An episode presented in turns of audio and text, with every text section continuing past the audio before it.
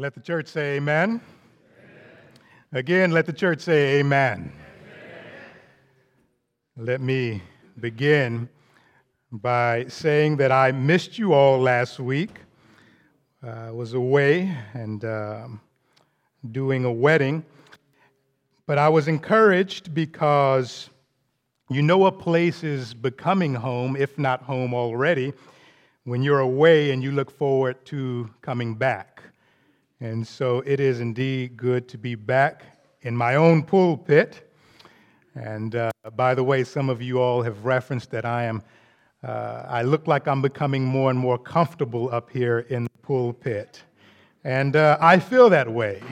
And you all have a lot to do with that. So uh, thank you for your encouragement. Thank you for your prayers. And uh, continue to pray, not just for my leadership as a whole, but pray for my pulpit ministry. Amen? Uh, because this is what the Lord indeed has called me to, and I want to make sure He is honored up here. So please continue to pray. Amen? Amen? Amen. Well, just by way of reminder, we are in a series up until Advent, and we are dealing with the idea of love in action. Say that with me. Love in action. Now, throughout the scriptures, and we've talked about this a good bit, we have these two important commandments. We are to love God, and then we are to love our neighbor. Well, in this series, we are trying to show what it looks like to love God, what it looks like to love our neighbor. And in the passage of Scripture this morning, we will deal primarily with the loving God part. What does it look like to love God?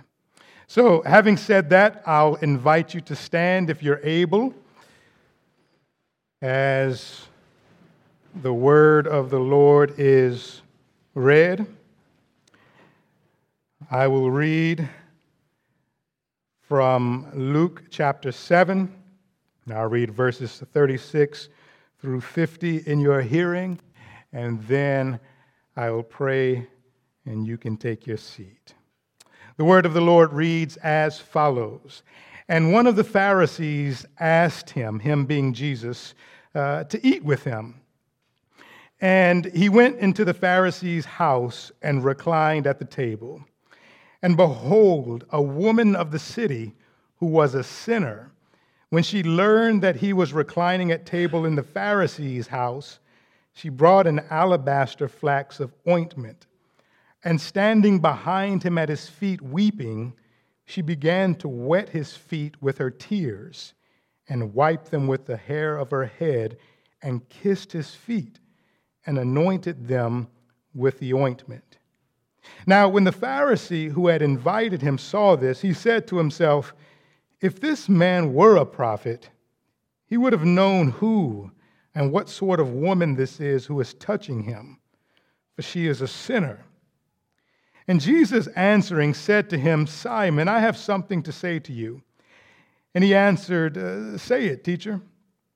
A certain moneylender had two debtors. One owed five hundred denarii and the other fifty. When they could not pay, he canceled the debt of both. Now, which of uh, them will love him more? Simon answered, the one, I suppose, for whom he canceled the larger debt. And he said to him, you have judged rightly. Then turning toward the woman, he said to Simon, do you see this woman? I entered your house. You gave me no water for my feet, but she has wet my feet with her tears and wiped them with her hair. You gave me no kiss, but from the time I came in, she has not ceased to kiss my feet. You did not anoint my head with oil, but she has anointed my feet with ointment. Therefore, I tell you, her sins, which are many, are forgiven, for she loved much. But he who is forgiven little loves little. And he said to her, your sins are forgiven. Those who were at the table with him began to say among themselves, who is this who even forgives sins? And he said to the woman, your faith has saved you. Go in peace. Father, this is your word, and we thank you for it. We pray now that your Spirit would help me to declare what it is you would have me to say.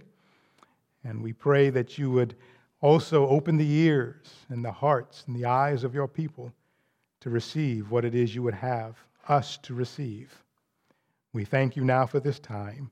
It's in Jesus' name that we pray. Amen.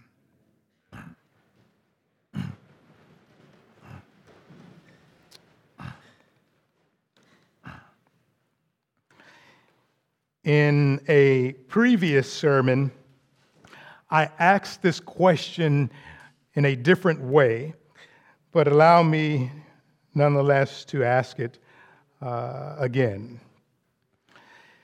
If, if the Lord himself were to ask you, why do you love him? Not do you love him, but why? How would you answer that? Now, I don't want to move too quickly past that question because I want you to think about that. If our Savior, if he were to ask you on today, why is it that you love him? How is it that you would answer that question? Now, whether or not you can answer that now, consider that a form of homework, so to speak.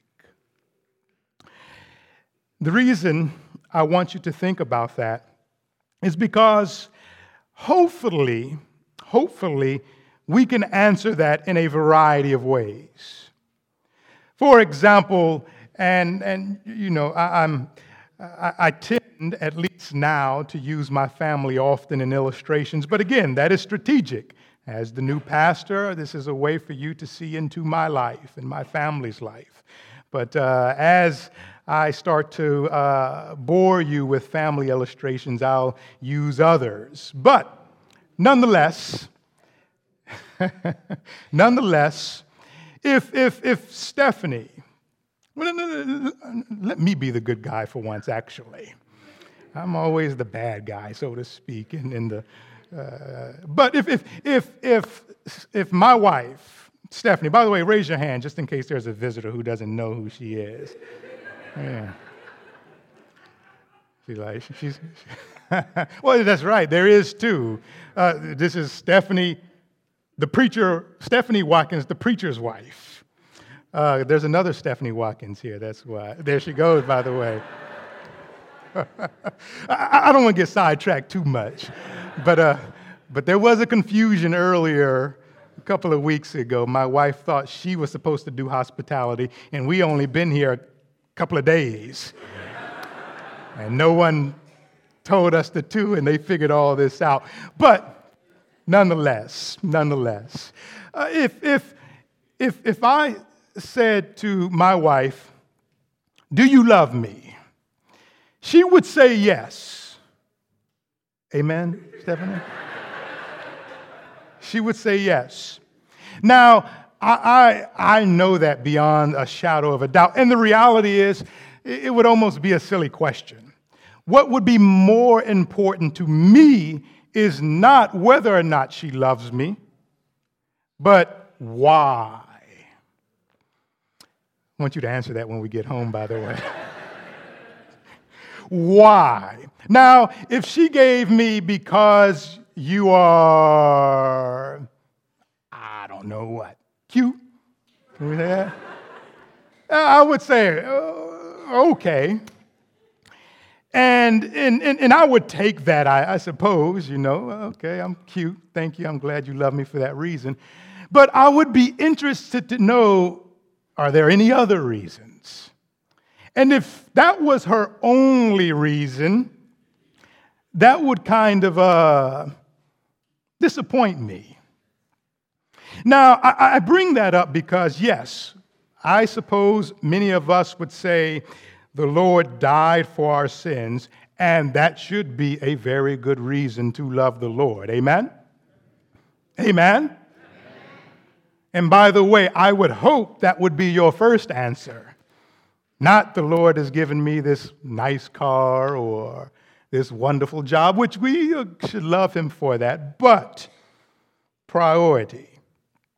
But I, I want us to ask ourselves, what role does forgiveness play in our loving of God? Yes, the Lord has died for my sins. The Lord has delivered me from waywardness. The Lord healed my body or my mind. All great reasons for which we should love the Lord. But what role does forgiveness play in your love and in my love for God? This story right here, you will see the idea of forgiveness playing a prominent role in this sinful woman's love for Jesus. I'm not suggesting that the text is communicating that's the only reason for why she loves and displays this love toward Jesus, but it is a very prominent role in this particular passage. As a side note, and I won't, I'm not going to get too much into it, there is a similar um, incident in the Gospels. As a matter of fact, in Matthew, Mark, and John, you will see a woman. John identifies her by the name as Mary. Many scholars believe that this is a separate incident for that, uh, compared to that, for a number of reasons. Uh, for one, this location is in the, uh, the northern region, whereas that took place, uh, the Mary, Mary's anointing took place in uh, Galilee, the southern part. Um, in the other example, Jesus' head is anointed.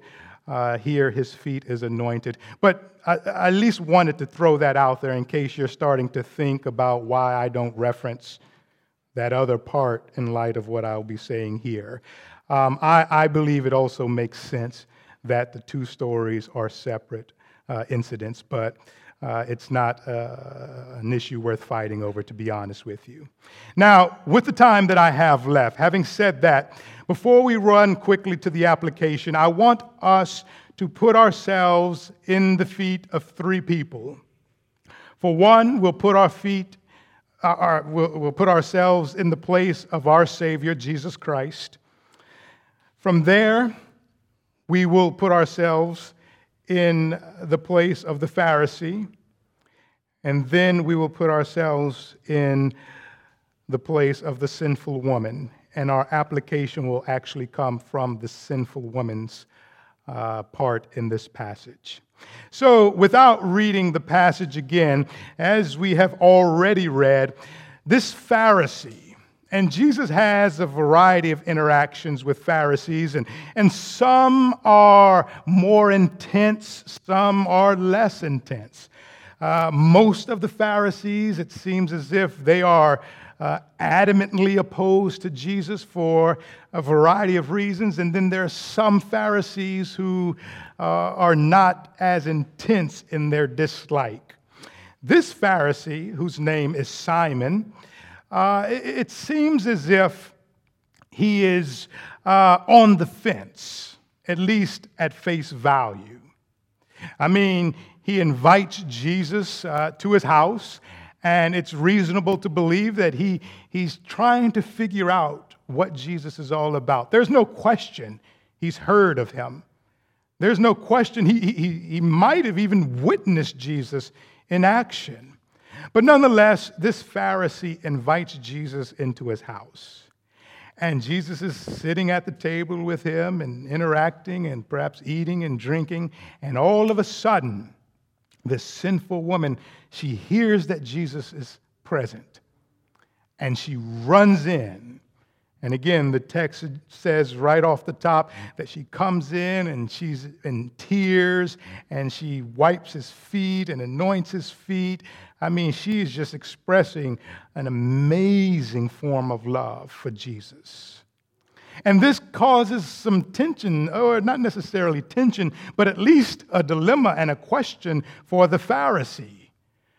This guy is supposed to be a prophet. At least that's what folks are saying about him. And if he were a prophet, does he not recognize who this woman is? She's touching on him, and she's, she's a, a terrible woman. And then Jesus goes on to illustrate this awesome form of love and forgiveness, which we'll come to that a little bit later. But again, let's look at Jesus for a second. And Jesus, what is it about Jesus that draws the attention of the Pharisee? What is it about Jesus that draws the attention of the sinful woman? I've already alluded to the Pharisee on some level. For example, he might, it seems as though he's curious. He wants to know about Jesus. Is he all that people says he is?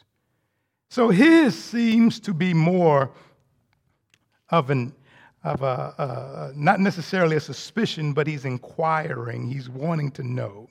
Whereas the woman, she recognizes something very significant about the Savior. What is it about Jesus that draws these two different but yet similar types of people together? And, and, and by the way, they're both sinners. The Pharisee, who, of course, is this religious person who, who would have been respected on some level uh, by the peers or by the people of his day, uh, he would have been like a pastor. He would have been someone who, uh, a scholar in a certain sense. Uh, this would have been someone who, again, would have been at the, the top, one of the elite uh, in those, in those days. And yet, he seems to be blind to his own sin and his own condition. Whereas the woman who is also sinful, there's no question that she is mindful of her sinfulness. And Jesus, again, there is something to say about Jesus that he would interact with sinners. I mean, think about this for a second. For one, he goes to the house of the Pharisee, and Jesus knows that the Pharisees, even though they might think they have it together, the reality is they do not. They are far from having it together. And Jesus goes and enters his house. Jesus knows this woman who comes to her. He knows she's a sinner. She touches on Jesus, and she's crying and doing all of this. And Jesus doesn't shoo her away or anything of that nature. Jesus welcomes sinners. Jesus interacts with sinners. Jesus is our Lord and our Savior, and he has said elsewhere in the Gospels that he did not come for the healthy. He did not come for those who think they have it together, but he came for the sick, those who do not have it together, those who are broken, those who are in need and recognize their need. And the question becomes, are we like Jesus in this form or fashion?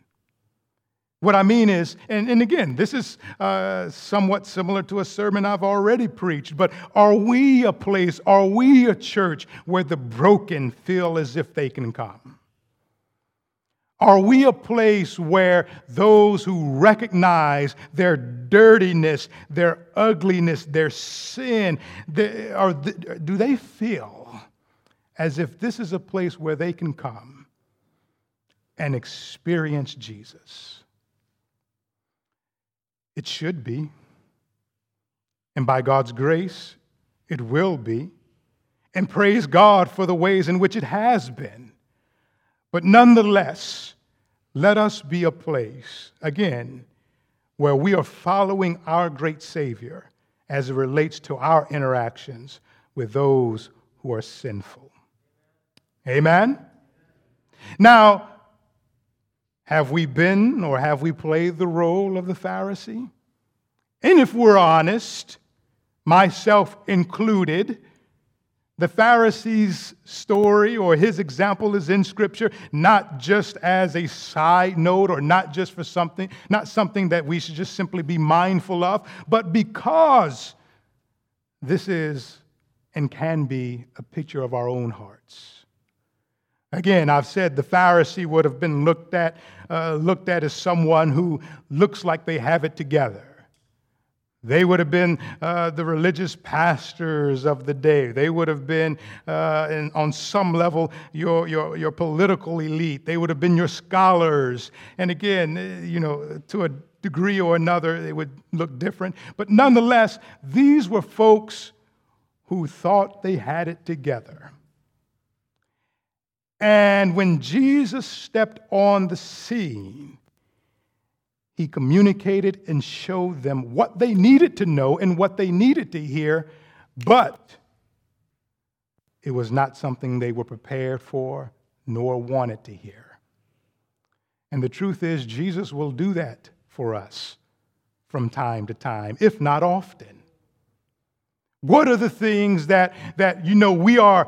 Man, I can't believe these people believe that. I can't believe that person did this. I can't believe this person has the nerve to come up in this church knowing that they're doing this and that and so on and so forth. And some of these things can be valid thoughts and questions. But, but, when it comes at the expense of recognizing our own sinfulness, then we play the role a Pharisee. When I find myself far more concerned about the sin of another to the neglect of my own sin, then we play the role of the Pharisee. Again, this gentleman, and he was probably right. Simon was probably right. This is a sinful woman. She probably would have had a reputation that, that exceeded her, and folks would have known of her brokenness and her ugliness. She wouldn't have been some, uh, oh, she's a little sinner. She might have done a little X, Y, and Z. She would have been someone that folks would have looked at and been like, oh, Lord, have mercy. He would have recognized that, but how he responded to her presence was all off. Instead of rejoicing that she's coming to Jesus, instead he judges her in a way that is unbecoming of a follower of Christ. And so may God forgive us as individuals, as a church, for the times that we have been the Pharisee, when we have looked down on sinners and judged them without contemplating our ugliness. May that not be the case. And this is not, this is not me saying that we don't have a scriptural precedent to, to, to call out sin, if you will, or to, to, to encourage people to turn from their wicked ways. We should be doing that. But again, when there's a mix of self-righteousness involved, when there's this uh, aroma of, of you are less than me because of your sin, then we play the role of Pharisee. And we must be careful of that. Amen? The sinful woman, she is the complete opposite. When she comes in, she runs and she recognizes she needs to be there because Jesus is there. And she runs in, and, and without getting into all of the cultural uh, interactions that's happening as it relates to, uh, you know, the cleansing of his feet and travel and, and dirt and all of that, the, the big picture here is she ex- expressing a major form of love for her Savior. As a matter of fact, If you will look at verse number forty-seven, after Jesus is telling Simon, hey, you've not done all of these things that she's done for me, Jesus goes on to say, therefore I tell you, her sins which are many are forgiven, for she loved much. But he who is forgiven little loves little.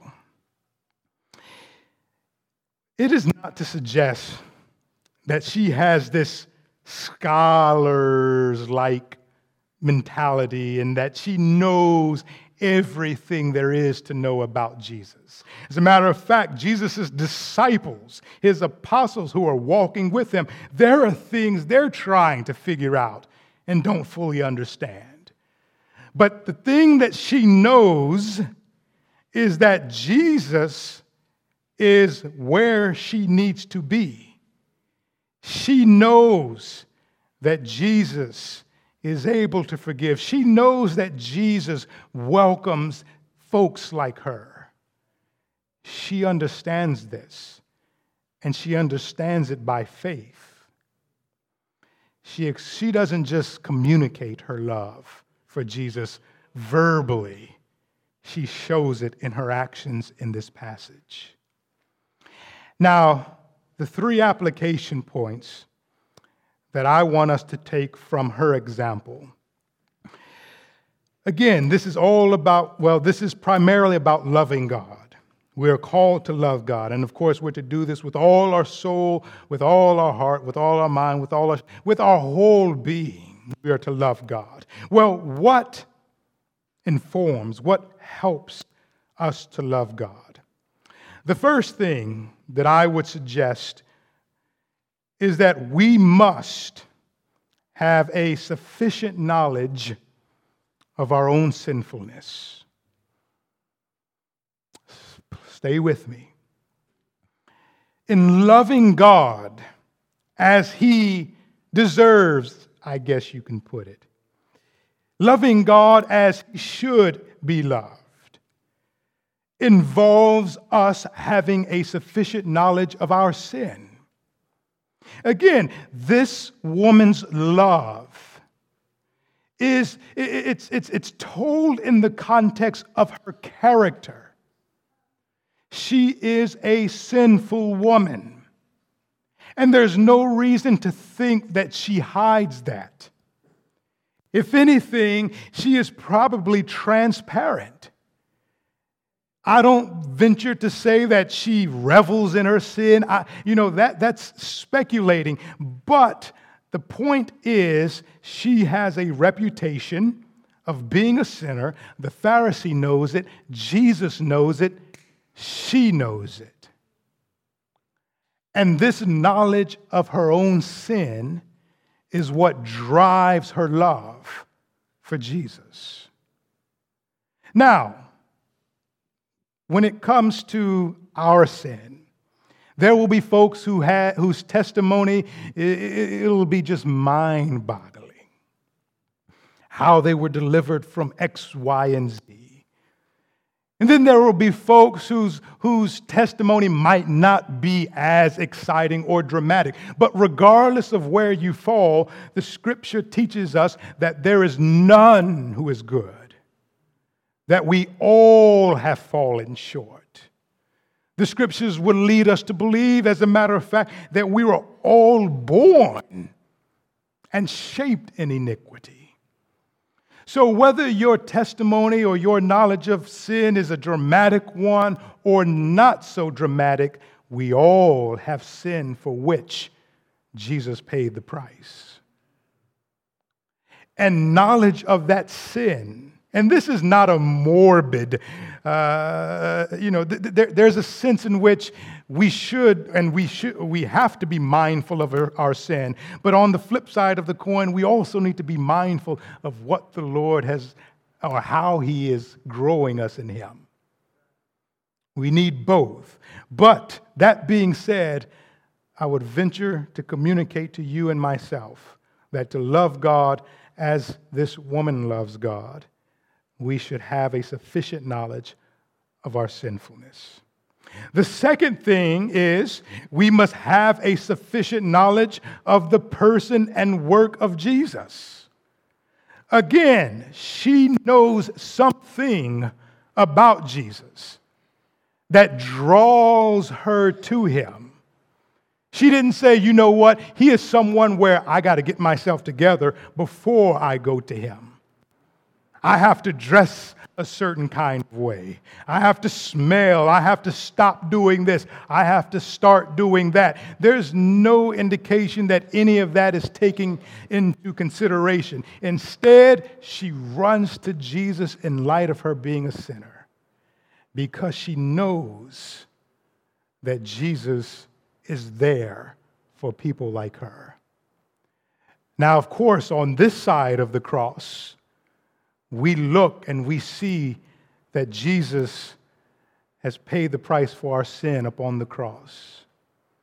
He has come and he has taken away the wrath that was due our sin, and instead he gives us life in him. And this is something that only he could do. This is not something we could do. We could not get ourselves right with God. We could not fix what has been broken. Instead, that is Jesus' role. And she runs to such a Jesus.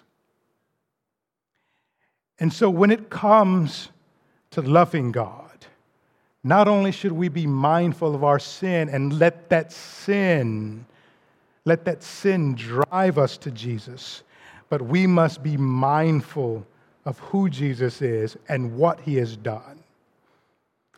And when it comes to it, we will see that we are forgiven. The third thing is we must demonstrate our love for God with tangible actions. This woman, again, she didn't just come to Jesus and say, I love you, Jesus. I love you, I love you, I love you. That would have been good, and maybe she did, and it's not recorded. But following the text itself, she comes and she expresses her love for Jesus in action with tears, using her hair and ointment to wipe his feet. You will remember that even in the Gospels, Jesus says, if you love me, you will obey my commandments. Now, this is not a love, this is not action that earns Jesus' love.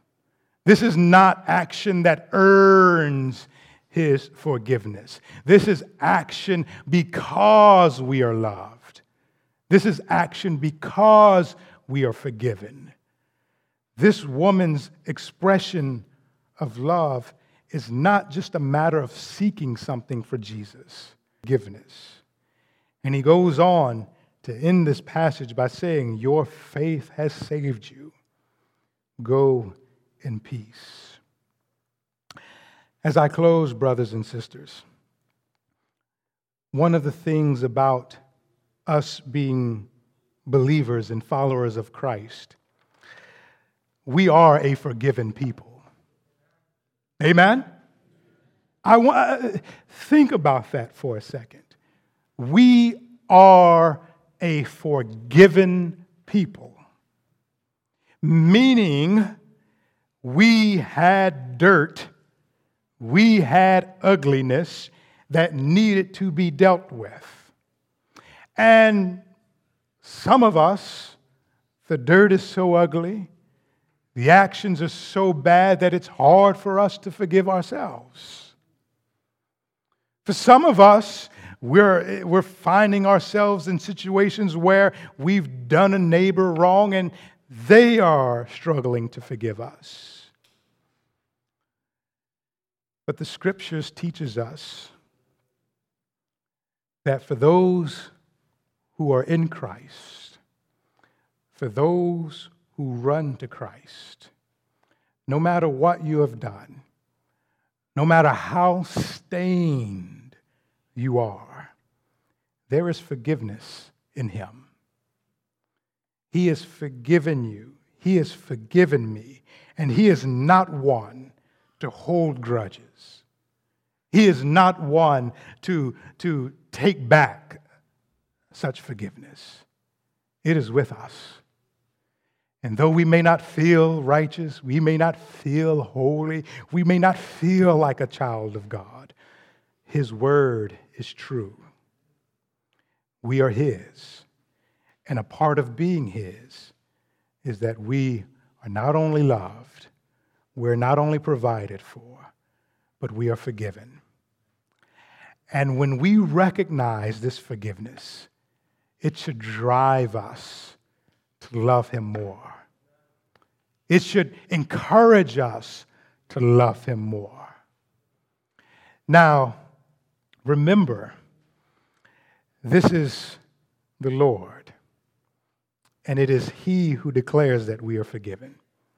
And you can rest assured that His word is true. And so, brothers and sisters, again, we're called to love God. And of all the things that He has done for us that should drive our love, let us for this morning, let us for this week, reflect on the fact that forgiveness should play a major part in our love for God. And as we are forgiven in Him, may we seek to forgive those who need it from us. Amen? Father, we bless your most holy name. And Father, we ask even now that you would help us to become more and more and more and more and more like Jesus, our Savior who has forgiven us, our Savior who has washed us, our Savior who has redeemed us. Lord, help us to be like Him. Help us to welcome sinners. Help us to forgive. Help us to interact and be a people where broken folks feel like they can come because Jesus is amongst us. Forgive us, Lord, for the times in which we have played the role of the Pharisee, when we've exalted our own self-righteousness and judged those who are broken, those who are out. Forgive us for that. And Father, help us to follow the example of the sinful woman. Help us, instead of, of, of isolating ourselves when we are uh, mired in sin, instead of despairing and, and turning away, help us to run to Jesus all the more. Lord, as we grow in you, help us to see the sin that still resides. And as we see it, may we repent. By your grace, may we turn from it. We pray also, Lord, that you would help us to reflect daily and to learn more about our great Savior. Help us to see Him from His word. Help us to appreciate His work every day. And Father, help us to show our love. Help us to express it, not just in the worship service, but at work, at home, in our neighborhoods. Let our love be seen, and may you be honored and glorified by it. Thank you so much for our great Savior. Thank you for what He has done for us upon the cross. Thank you for the forgiveness that is ours. In Jesus' name, amen. Amen. I'll ask you all to rise again if you're able as we close out.